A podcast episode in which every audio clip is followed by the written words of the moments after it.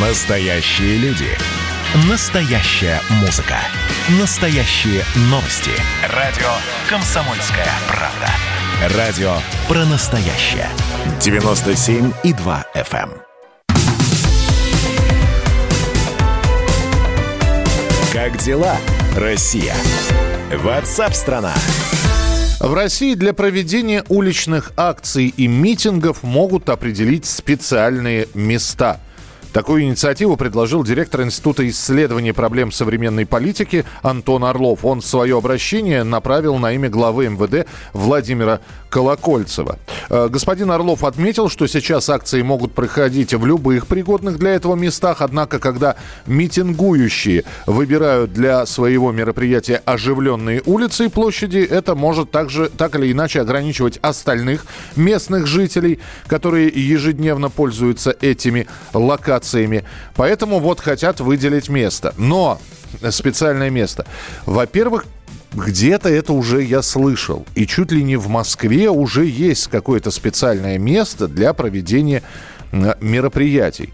Надо сразу сказать, что я сейчас не вспомню, где это, но это не центр Москвы. И, разумеется, возникает вопрос. Ну, выделят место где-нибудь, э, где могут собраться несколько сотен человек, а то и несколько тысяч человек. Но это будет окраина города, лесополоса, и тогда вся идея митинга, ведь митинги проводятся не для того, чтобы, значит, вот собраться всем и покричать различные лозунги. Долой коррупцию, даешь выборы честные, э, мы против, мы за. Это дается для того, чтобы люди собираются, для того, чтобы их услышали. А кто их услышит на окраине города? И можно ли, самое главное, конституционно ли ограничивать их права. Ведь по Конституции у нас человек имеет право высказывать свое мнение, в том числе вот э, собираясь на митингах и шествиях. С нами на прямой связи Андрей Князев, адвокат, председатель Московской коллегии адвокатов. Андрей Геннадьевич, приветствую, здравствуйте. Да, здравствуйте. Вот такой вот, э, значит, определить специальные места, тем самым ограничив выбор для митингующих, где можно, где нельзя. Это, это законно вообще?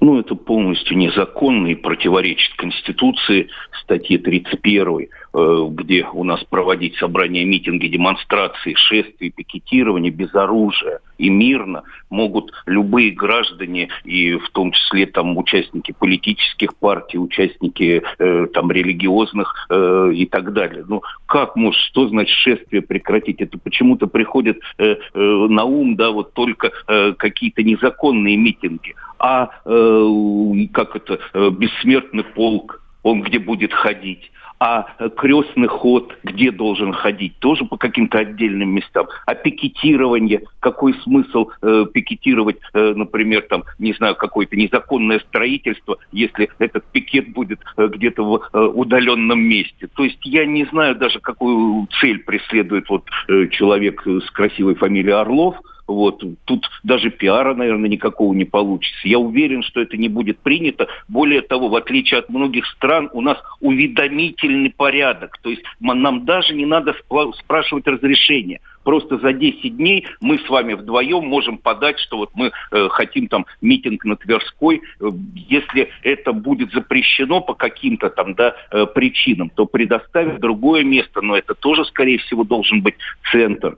Вот, поэтому не думаю, что это антиконституционная э, поправка там или предложение каким-либо образом пройдет. Ну, а аргументацию-то на самом деле можно понять этого Антона Орлова, директора Института исследований проблем современной политики. Вполне возможно, что во время какой-то акции э, он, как автомобилист, не смог проехать. Ну, потому что... Он не смог проехать. Я живу в центре, я иногда не могу выйти, да, когда там ограничено. Ну и что? Ну, это во всех странах мира такое. Вы думаете, что там в Нью-Йорке во время парада или где-то в Мадриде не страдают э, люди, так скажем, проживающие в центре или автомобилисты, которые вынуждены объезжать? Ну, мы живем в государстве и в мире, да, где все мы идем на компромиссы.